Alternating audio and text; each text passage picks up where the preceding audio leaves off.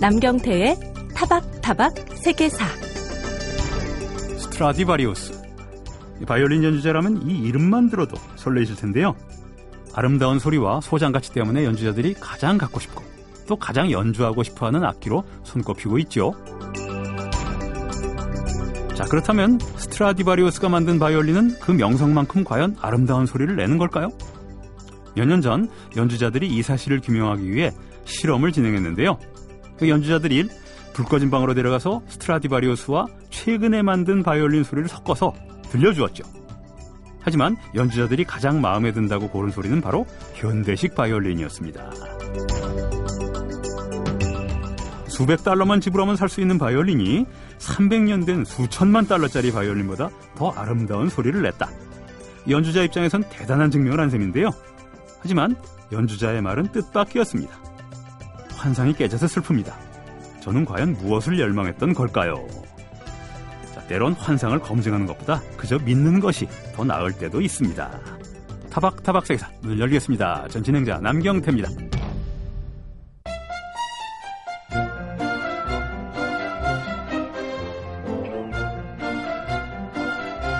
이슬람교의 성서 코란은 침략과 사륙을 비난하고 금지하고 있고요.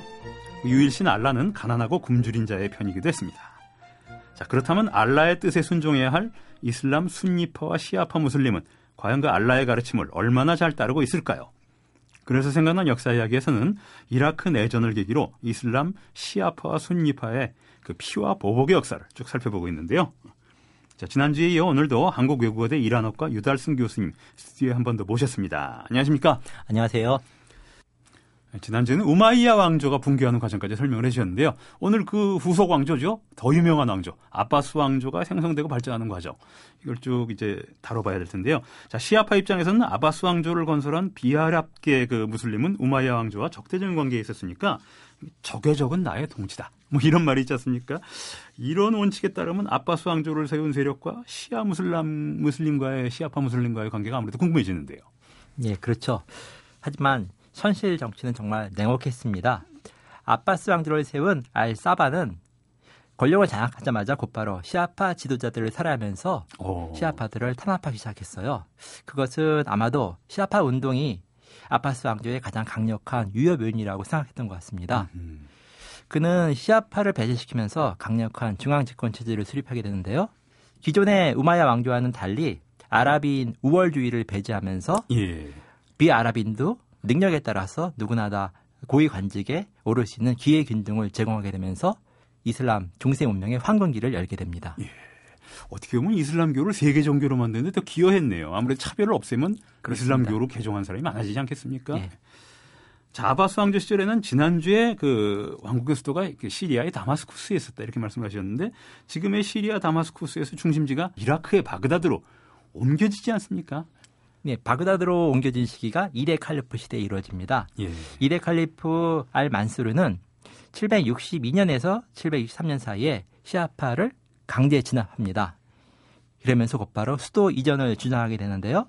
당시 시아파 신자들은 이슬람에 기초한 새로운 이상주의 사회, 평등한 이상주의 공동체를 구성하자고 주장합니다.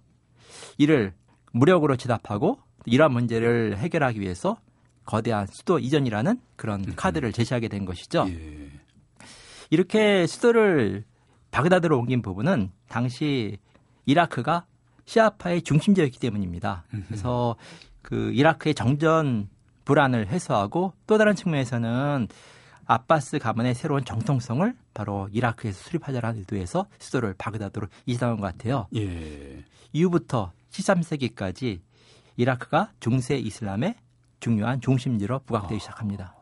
흔히 그 세계 역사를 쭉 배우다 보면 서유럽이 굉장히 옛날부터 발전했을 거라고 생각하기 쉬운데 사실은 이때는 서유럽은 이슬람 문명권에 비해 훨씬 발전의 정도도 낮고 문명이 오지 같았어요, 사실은. 그 네, 당시 네, 그렇죠. 이슬람 문명 세계 문명이라고 할 수가 있을 겁니다. 바로 이때 아바스 왕조가 있었군요. 그러니까. 네. 자, 지난주부터 계속 시아파에 대한 얘기만 나눠왔는데 순니파 이슬람 교도라면 불만이 많았겠습니다. 지금까지 정치자분들 가는데요.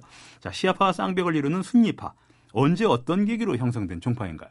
우리가 흔히 순니파, 순니파 부르는데요. 순니파의 공식 명칭이 있습니다. 어, 우리말로 번역하자면 예언자의 관행과 합의를 따르는 사람들. 어. 다시 말하면 순니파는 아랍의 전통을 매우 강조하는 파라고 볼 수 있는데요.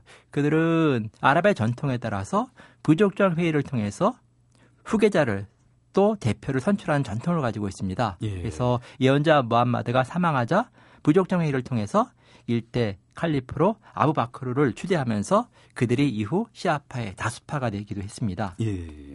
사실상 이슬람의 역사는 순니파 역사라 볼 수 있는데요. 그리고 앞서 오마이 왕조 또 아바시아 왕조도 사실상 그 순니파 국가이고 음. 이후 등장할 오스만 터키 제국도 순니파 국가입니다. 예. 그들은 국가를 경영하고 또 관리하다 보니까 새로운 신앙 논쟁보다는 법 체계를 강조하는 논쟁들을 많이 했어요. 음. 그래서 사실상 순니파는 법학 논쟁이 주를 이루게 되는데 예. 공식적으로 순니파에는 네 개의 법학파가 탄생하게 돼요. 그래서 하나피 학파, 그리고 말리키 학파, 샤피 학파, 한발리 학파인데 아랍 세계 다양한 국가들이 하나의 법학파를 믿고 있어요. 예를 들면 사우디아라비아는 매우 보수적인 국가인데 한발리 법학파를 믿고 있고 예. 또 공화국 체제는 다른 법학파 이런 것을 믿고 있습니다. 지금도요. 예. 예. 이러한 시점에서 11세기에 커다란 변화가 일어납니다. 11세기 셀즈 왕조가 이라크 바그다드에 니자미아라는 학원을 설립하게 되는데요. 이는 당시 이집트 카이로에 시아파 계열의 알 아자르라는 학원에 대항하기 위해서 만든 학원입니다. 예. 그래서 이렇게 새롭게 학원을 만들어서 순리파 그 신학 체계를 체계적으로 만들자라는 부분이었는데요. 사실 오늘날 그 이라크 카이로에는 알 아자르 대학이 있어요. 음흠. 알 아자르 대학 같은 경우는 그 순리파 일원의 가장 권위 있는 기구로 알려져 있는데 원래 이 그 대학은 사실상 시아파가 만든 학교였습니다. 예. 이 니자미아 학원에서 아샤리라는 신학 이론이 통용되면서 오늘날 많은 순리파 신자들과 또 학자들이 믿고 있는 그들의 신학 체계가 아샤리 신학 체계라고 보면 됩니다. 예. 지금 시대를 정신사적으로 조금 자꾸 설명해 주셨는데 사실 그것보다 시기적으로 조금 앞서면 지금 그 이집트에 이제 카이로까지 나오 등장을 하거든요. 사실 여기가 이제 왜 시아파 쪽에 그 학문적인 전통에 쓰게 되느냐. 여기 보면 기원 후 10세기, 서기 10세기는 시아파 무슬림에게 큰 의미가 있는 세기가 아닐까 싶은데요. 시아파 무슬림이 드디어 아바스 제국으로부터 이집트라는 건 중요한 속주인데요. 이집트를 빼앗아서 나름대로 독자적인 이슬람 왕조 파티마 왕조를 세우게 되지 않습니까? 아마 그 기반이 있었기 때문에 또 학문적인 전통을 세울 수 있었던 게 아닌가 싶기도 한데요. 예, 그렇습니다. 흔히 10세기를 시아 이슬람의 시대라고도 부르는데요. 예. 파티마 왕조는 시아파의 한 부파인 이스마일파가 만든 왕조입니다. 그러니까 시아파는 크게 세 분파로 나눠지는데요. 5대 이만파, 7대 이만파, 그리고 12대 이만파가 있습니다. 7대 이만파를 그 이스마일파라고 부르고 있어요. 예. 다시 말하면 어느 이맘을 추종하는가에 따라서 이렇게 음. 파가 날라지게 되는데요. 이맘이라는 건 이슬람계인 정신적인 지도자 이 정도로 우리가 알고 있으면 되는 거죠. 그렇죠. 예. 근데 일반적인 정신적인 지도자인데 시아파에서는 상당히 중요한 음. 신과 인간을 연결하는 특별한 존재로서 예. 알려지고 있습니다. 그 909년에 이스마일 지도자 중에 한 사람인 사이드 이븐 후세인이 이집트 카이로에 새로운 왕조를 세우는데요. 그 파티마라는 왕조의 명칭은 아시다시피 예언자 무함마드의 딸의 이름이 그렇죠. 파티마고 네. 또 알리의 부인이 파티마였습니다. 음. 그의 정신을 기리자는 의미에서 바로 파티마 왕조를 수립하게 됩니다. 처음부터 시아파를 노골적으로 국명에 박아 넣습니다. 예, 그렇습니다. 네. 파티마 왕조는 상당히 성장기를 마련하게 되는데요. 북부 아프리카 전역을 통일하게 됩니다. 오. 당시 아바스 왕조가 존재했지만 아바스 왕조의 칼리프를 인정하지 않고 자신들이 이슬람 공동체의 합법적인 지도자라고 주장하기도 합니다. 예. 자, 이렇게 해서 이슬람권이 이제 점점 넓어지는 건데요. 중동과 북아프리카. 나중에 이제 인도, 북인도까지도 이제 갈 정도로 이슬람권이 이제 넓어지는 건데. 자, 그로부터 아바스 왕조의 이제 후기, 한 세기 뒤의 일이지만 순니파인 또 셀주크 튀르크, 셀주크 터키를 건설하지 않습니까? 예. 그 돌궐족이라고 있죠. 그렇죠. 그, 예, 중국 북부에 살던. 예. 예. 돌궐을 투르크로 한자로 발음하는 것이 바로 돌궐이라고 볼 수 있어요. 아. 투르크의 한자의 발음이 바로 돌궐입니다. 예. 어, 우리 역사책에 당나라의 고구려 출신 고선지가 돌궐족을 쫓아냈다라고 나오는데 또 당태종도 변방정리로 돌궐족을 공략을 하지요. 예. 도망가던 돌골족이 동진하는 아랍 군대와 만납니다. 예. 751년에 우즈베키스탄의 탈라스 강에서 바로 이 다양한 군대와 또 종족들이 만나게 되는데 이 과정에서 투르크족이 아랍 군대와 연합해서 고선지 부대를 음. 무찌르게 돼요. 예. 이 사건을 계기로 해서 투르크족이 이슬람을 개종하게 됩니다. 음. 바로 셀죽 왕조는 투르크족이 세운 왕조입니다. 이들은 아바스 왕조의 동부 지역에 해당하는 오늘날 이란 지역, 메소포타미아 지역, 그리고 시리아 지역을 통일하게 됩니다. 예.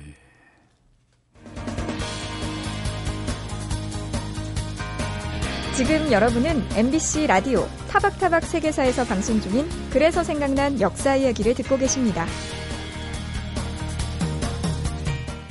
자, 시사의 숨은 역사를 파헤치는 시간이라고 할 수가 있는데요. 한국외국어대 유달승 교수님 모시고 이슬람 시아파와 순니파의 그 시사에 얽힌 오랜 역사 그 두 번째 시간을 진행하고 있습니다. 자, 11세기부터 이슬람 세계는 이 십자군 전쟁, 또 서유럽에서 시작한 그리고 또 중국에서 시작한 몽골 침략, 뭐 양쪽에 중간에 있으니까요. 여기에 시달리지 않을 수가 없겠는데요.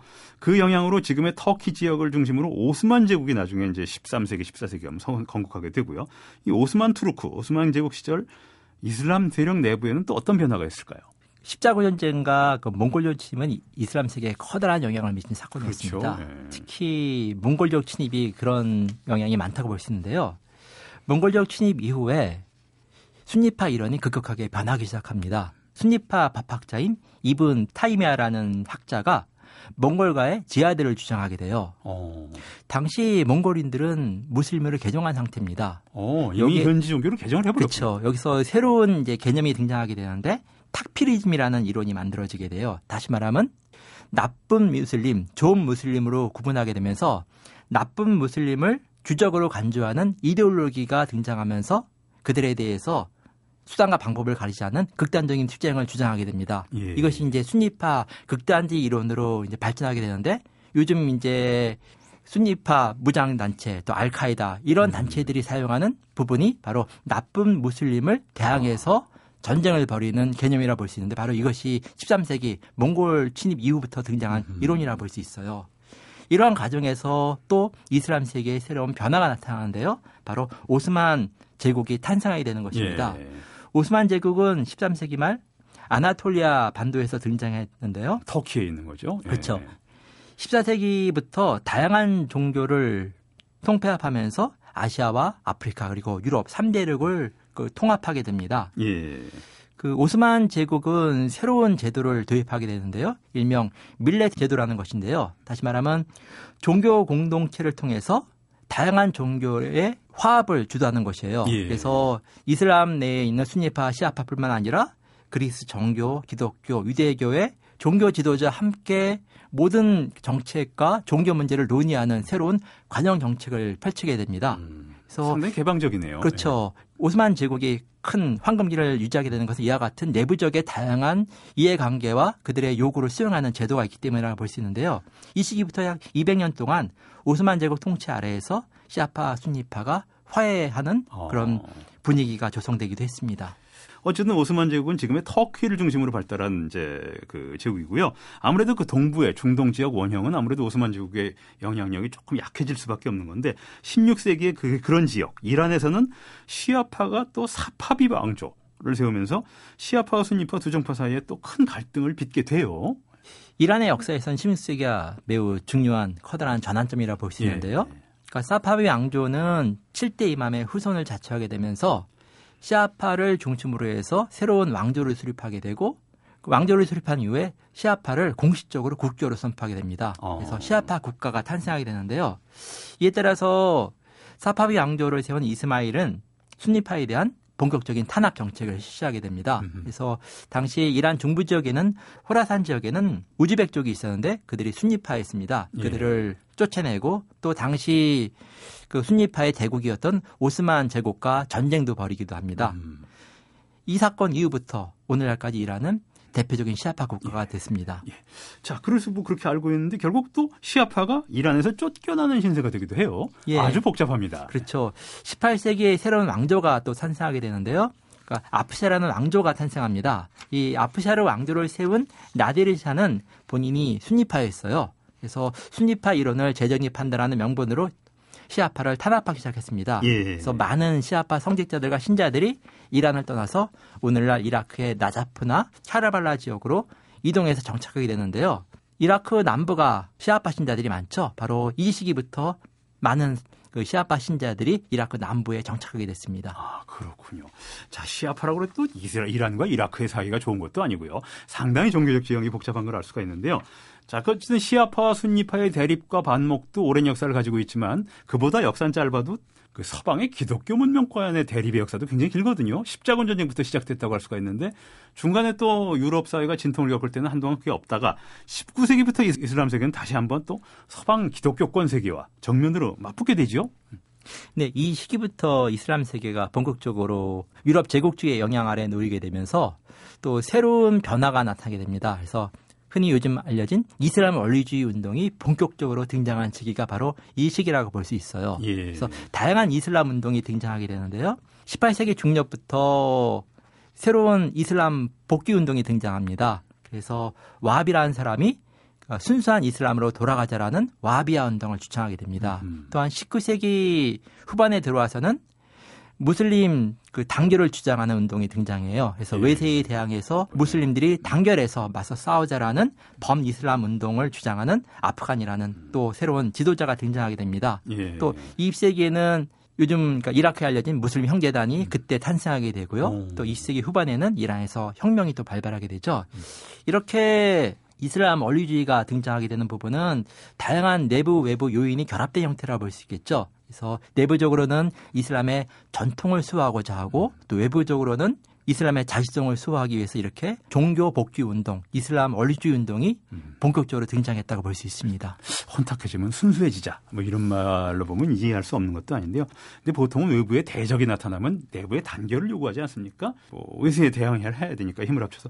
근데 이슬람 세계는 정반대로 또 내부의 분열이 오히려 심화되기도 해요. 그만큼 종파 간의 갈등의 역사적 뿌리가 긴 건데 자, 마지막으로 이슬람 세력이 이런 내부 갈등을 치료할 수 있는 방법 정말 없을까요?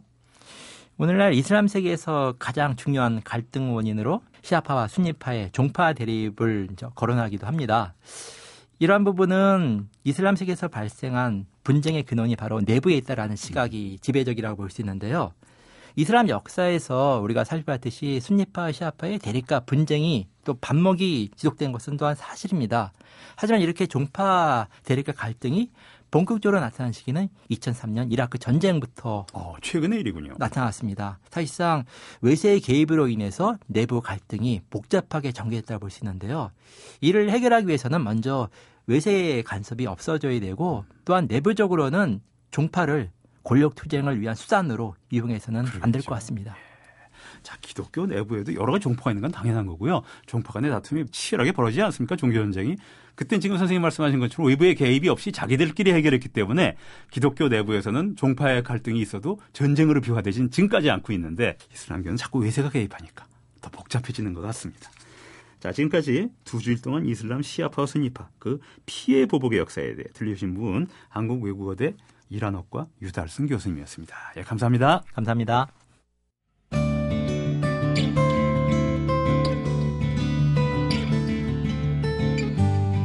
그 사람, 그 사건.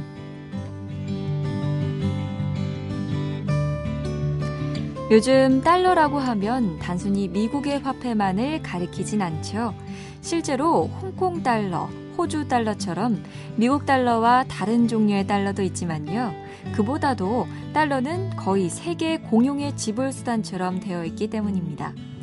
세계 각국의 경제 규모, 무역량 등을 따질 때도 달러를 기준으로 셈하는 경우가 많죠. 미국이 독립전쟁을 끝내고 완전한 독립을 이룬 지 2년 만인 1785년 오늘 7월 6일에 미국 정부는 달러를 미국의 화폐로 지정했습니다.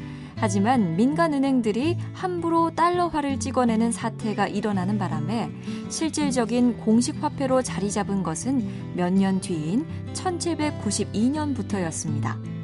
달러는 독일과 보헤미아에서 쓰던 탈러가 어원이듯이 원래 유럽 여러 나라에서 통용되었던 은화를 가리키는 명칭이었는데요.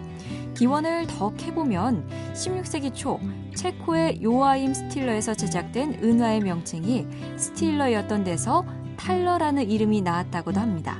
여기서부터는 뭐 믿거나 말거나입니다. 달러는 현재 미국을 비롯해서 20개 이상의 나라가 공식 화폐로 사용하는데요. 물론 나라마다 달러화의 실질적 가치는 다르지만요. 달러라는 명칭은 공통으로 사용하고 있죠. 게다가 미국 달러도 미국 내에서 보유하고 있는 양보다 세계 각국에서 보유한 양이 더 많습니다. 우리나라에서도 언제부턴가 외환 보유고라고 하면 곧 달러 보유량을 가리키는 말이 됐고요. 그런 점에서 달러는 실질적으로 세계 표준 화폐라고 하지 않을 수 없습니다. 세계화의 근저에는 전 세계 사람들이 같은 기준과 척도를 사용하도록 한다는 논리가 깔려 있죠. 물론 이게 꼭 나쁜 것만은 아닙니다. 미터법이나 표준시간 같은 제도가 세계 공용으로 채택되면서 현대 사회의 삶이 한층 더 편해졌고 또 세계의 동시성과 일체성에서 지구촌이라는 말을 실감할 수도 있게 됐죠. 하지만 그 세계화 이면에는 다양성이 사라지고 획일화와 규격화가 모든 분야에 관철되는 폐단도 있습니다. 따지고 보면요. 과거에 유럽 각국이 사용하던 프랑, 마르크, 리라 등 다양한 화폐들이 자치를 감추고 또 유로화로 통일된 것이 미국 달러에 대응하기 위한 것입니다. 왜 사람들은 무조건 하나로 통합하는 게 편리하다고 생각하는 걸까요? 그 사람 그 사건 아나운서 김초롱이었습니다.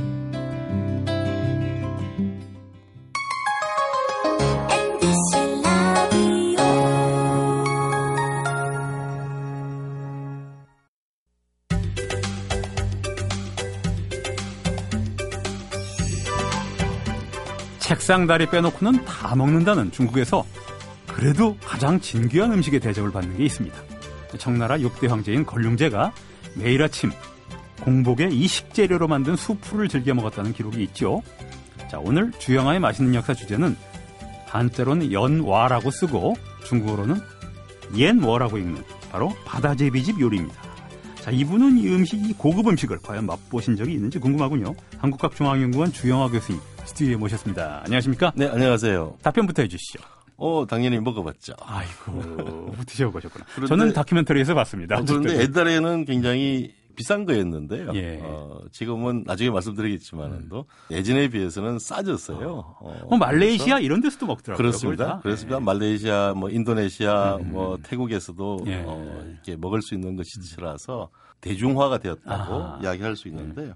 그런데 조선시대 때 베이징으로 이제 사절단으로 갔던 동지사 중에서도 이 연화탕이라는 것을 이제 맛보고서 굉장히 감탄을 하고 오. 뭐 그랬는데 사실은 이제 대접하는 청나라 관리들이 이제 대단하다고 사랑을 하니까 굉장히 맛있는 음식이다고 일단, 예. 생각을 했는데 그러겠죠. 예. 사실은 이제 먹어본 바에 하면 별로 그렇게 맛이 없더라라고 아. 하는 이야기들을 합니다. 그래서 예. 뭐 조선 말기에 그 이유원이라는 분이 이말 필기라는 글에서 별 맛없는 제비집 요리라는 제목으로 음. 글을 쓸 정도였으니까요. 자기가 이제 베이징에 가서 성대한 연회에 참석했는데 주인이 한 그릇에 탕을 이제 가리켜 말하기를 이것이 제비집 요리인데 예. 그 맛이 담백한 것을 굉장합니다. 음. 이것은 남쪽 지방 바닷가에서 제비가 생선들을 음. 물어서 둥지를 만든 것이다. 아. 이렇게 했는데 제목에서는 아까 말씀드린 것처럼 별로 맛없는 요리다. 벌거벗은 임금님 같은 예, 느낌입니다. 예, 예, 예, 그렇죠. 그리고 뭐 음. 실제로 또 1924년 일제시대죠. 음, 그때 이제 요리책 조선무상 신식 요리 제법이라는 걸 쓴 남자 이용기라는 분도 음.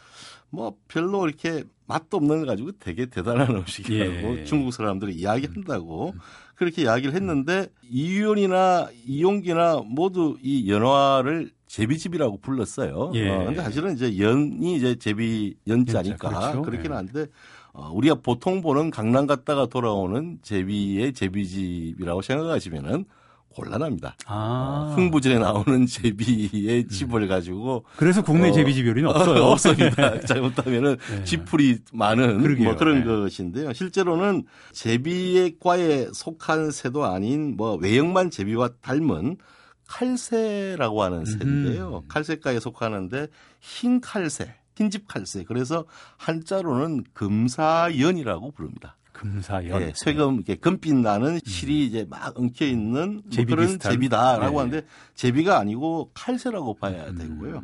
금빛 제비라고도 이제 일반적으로 부르는데 어쨌든 그, 이 친구가 집을 지은 거가 재료인 것만 그렇습니다. 사실입니까? 그렇습니다. 네. 몸 길이가 한 12cm, 17cm고요. 온몸이 검은 갈색인데요. 이 친구가 이제 입에 뭐 물고서 집을 예. 지은 거죠. 그 집을 지은 것이 연화라고 한자로는 이제 음. 썼고요.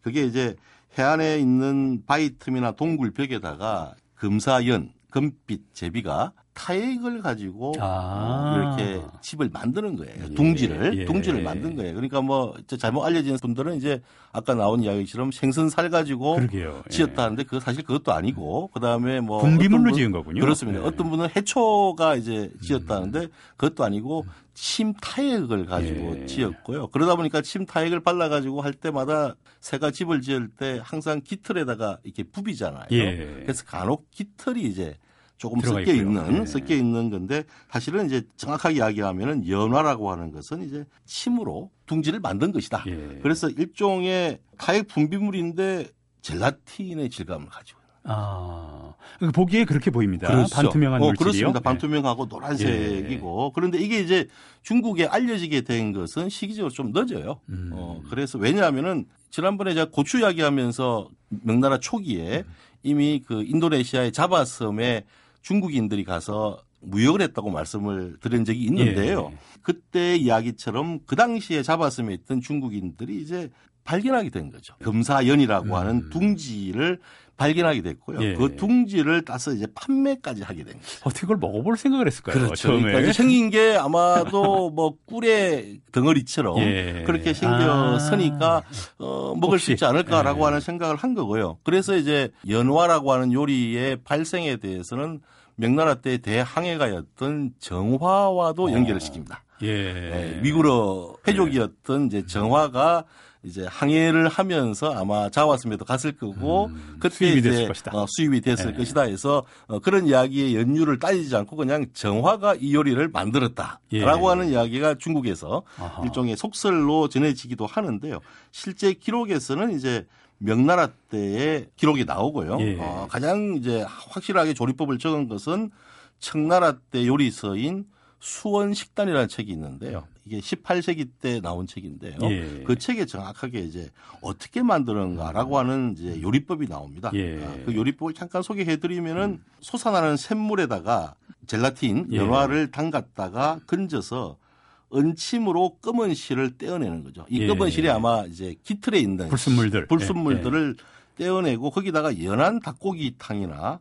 혹은 돼지 다리 고기를 소금에 절인 게 있거든요. 예. 그런 것들을 이제 마고탕이라는데 이런 탕하고 섞어서 같이 먹으면은 연와가 음. 그걸 넣고 끓이면은 예. 연와가 색깔이 이제 금빛 색깔이 옥색으로 아하. 옥색으로 싹 바뀌면서 맛도 좋다라고 예. 그렇게 이야기를 했는데 뭐 아까 intro에서 나왔지만은도 황제의 아침 식사 스프로도 음. 사용될 정도의 황제가 먹은 게 바로 그것이었겠군요. 음식이었으니까요. 예. 그리고 실제로는 그 청나라의 요리에서 가장 중요한 황제의 요리는 만한전석 아닙니까? 아, 그렇죠. 만주족과 네. 한족의 음. 식들을 뭐 수백 가지를 예. 차놓고 이제 파티를 하는 건데 그 다음에 파티가 연채석이라고 했어요. 음. 연화로 만든 탕이 나오는 그런 파티를 연채석이라고 그렇게 예.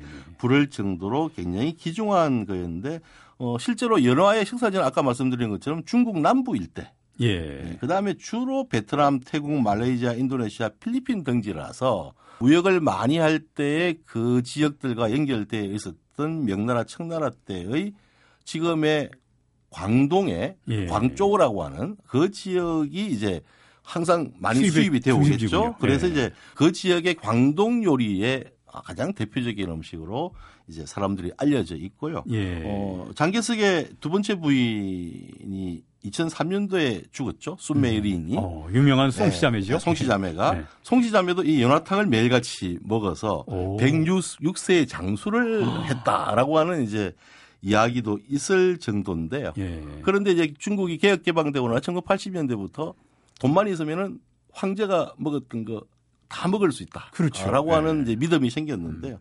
그러다 보니까 이제 수요가 엄청나게 많아진 거죠. 그래서 수요에 맞추려고 하다 보니까 동남아시아의 이 동굴에 있는 연화 둥지들이 다 어, 사라지게 그러겠네요. 되는 네. 환경 오염의 문제가 네. 생겼고요. 그다음에 최근에는 심지어 가짜가 중국에서 만들어져가지고 유통되기 시작해서 지금 뭐 굉장히 문제거리고요. 심지어 수입된 이 연화 중에서는 아질산염이 예. 사람이 먹어야 될 양보다 기준 함량보다 훨씬 많이 포함되어 있어 가지고 또 중국 내에서 문제가 되었어요. 이 연화 때문에 음. 예, 많이 먹을 그렇군요. 수 있는 것만큼 재앙이 따른다. 예. 라고 그렇죠. 볼 수가 있습니다. 예.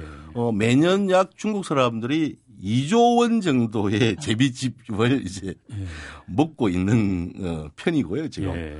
1g에 뭐 한 2만 원 정도의 소비자 가격이거든요. 예. 그러니까 이제 뭐 한국 사람들 입장에서는 뭐 아주 비싸다고 음. 볼 수는 없지만은 또 그래도 황제의 음식이지만은 또 혹시 중국 가셔서 그냥 쉽게 연화탕을 접하실 때 먹어야 될까 안 먹어야 될까 혹시 가짜나니까 예. 뭐 이런 고민을 그러네요. 해봐야 되고요. 인류가 너무 아무거나 이제 다 먹게 되는 시대가 되면서 어. 뭐 지난주에 제가 말씀드렸듯이 지구는 오히려 피폐해집니다. 피폐해지고 인간이 지구를 먹고 있다 이렇게 네. 이야기할 수 있습니다. 자 여러 가지를 다 기억을 하시면 좋겠지만 딱 두 가지는 기억하실 게 제비가 아니다 칼새다 그리고 생선이나 이런 외부 재료가 아니라 타액이다. 요거 두 가지는 우리가 확실히 알고 넘어갔으면 좋겠습니다. 지금까지 연화탕의 역사에 대해 말씀해 주신 분 주영아 교수님이었습니다. 예, 말씀 감사합니다. 네, 고맙습니다.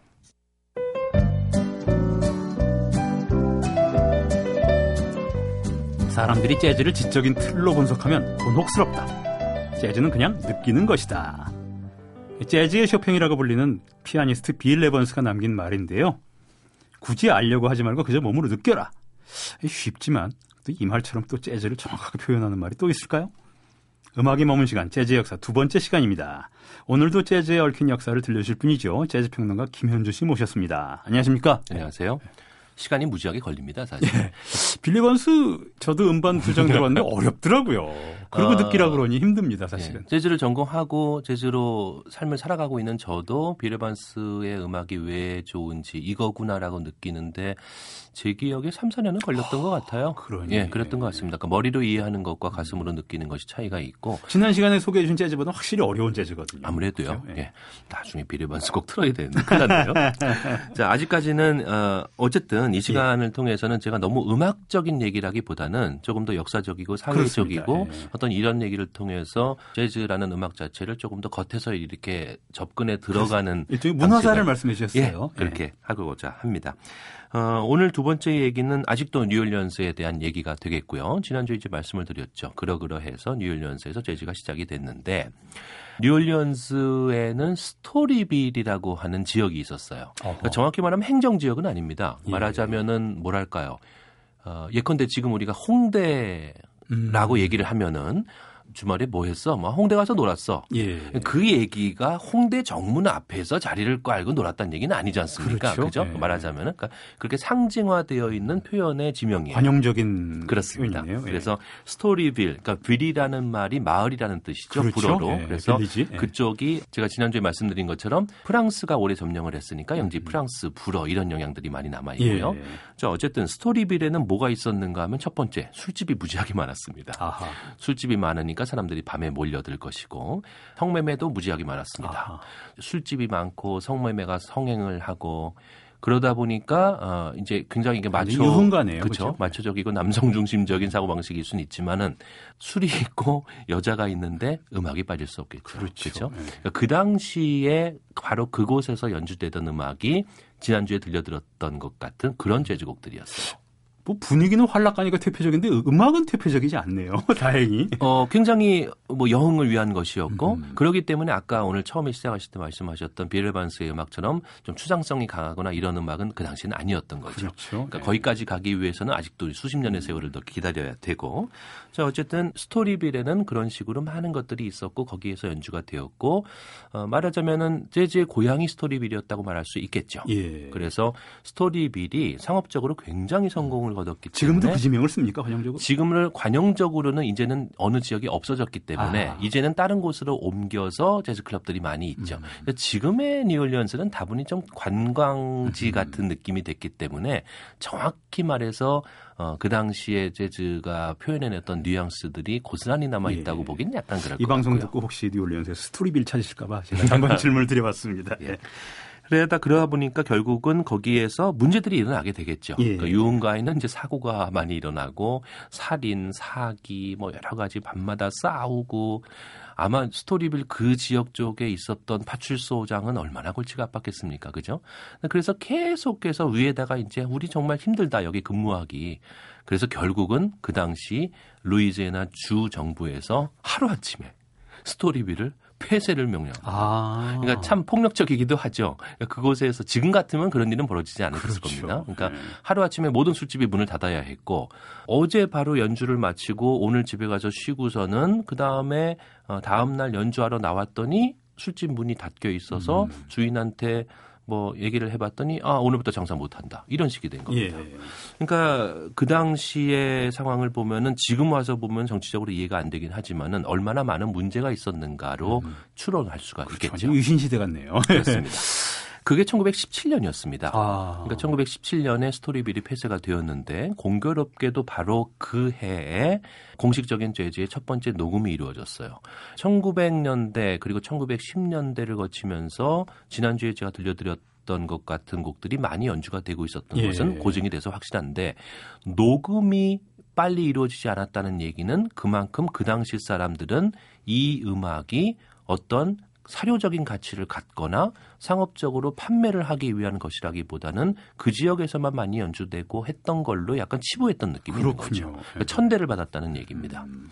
자, 어쨌든 그 1917년에 처음으로 녹음이 된 공식적인 재즈 녹음이 오리지널 딕시랜드 자스 밴드. 아. 네, 그 당시에는 재즈라는 말 못지않게 jass라는 말을 많이 썼는데 음. jass라는 말도 점잖은 표현은 아닙니다. 아하. 해서 그들이 연주한 One Step이라는 곡이었어요. 이 곡은 사료적인 가치가 상당히 높으니까 좀 예. 듣기가 그렇게 깨끗하지는 않지만 최초의 재즈 녹음이라고 그렇습니다. 이 곡은 안 들려드릴 수가 없겠죠. 음.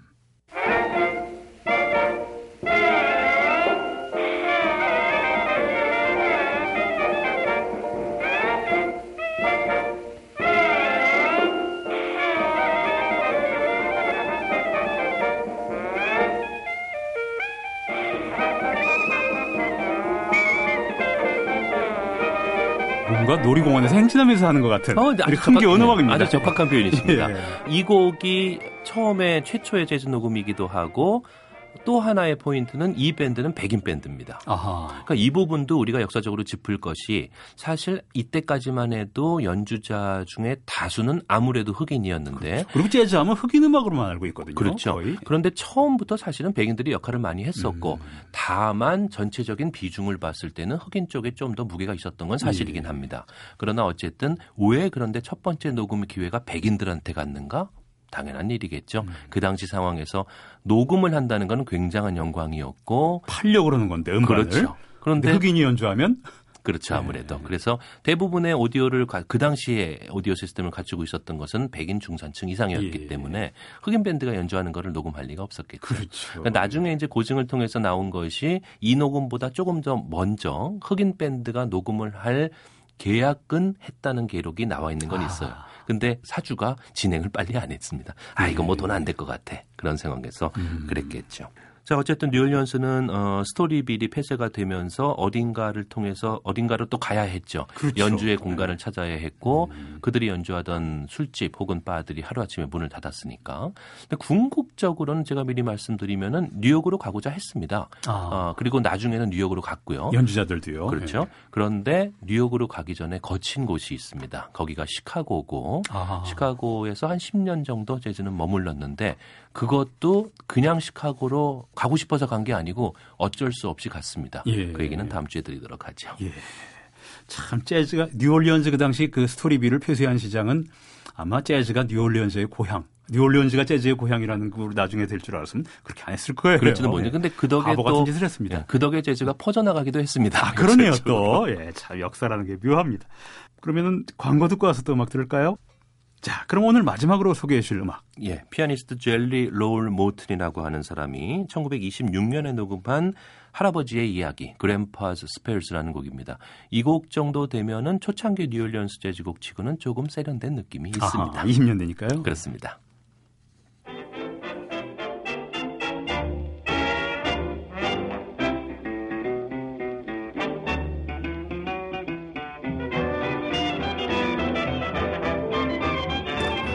기타 사운드도 있습니다. 할아버지의 주문 이쯤 될까요?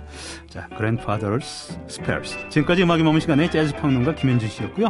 저는 이 노래 들려드리면서 오늘 방송 마치겠습니다. 감사합니다. 감사합니다. 지금까지 타박타박 세계사 진행의 남경태, 연출의 고성호, 구성의 김성환, 아나운서 김초롱, 엔지니어 권석원이었고요. 저는 다음 주 일요일 오전 7시 10분 다시 찾아뵙습니다.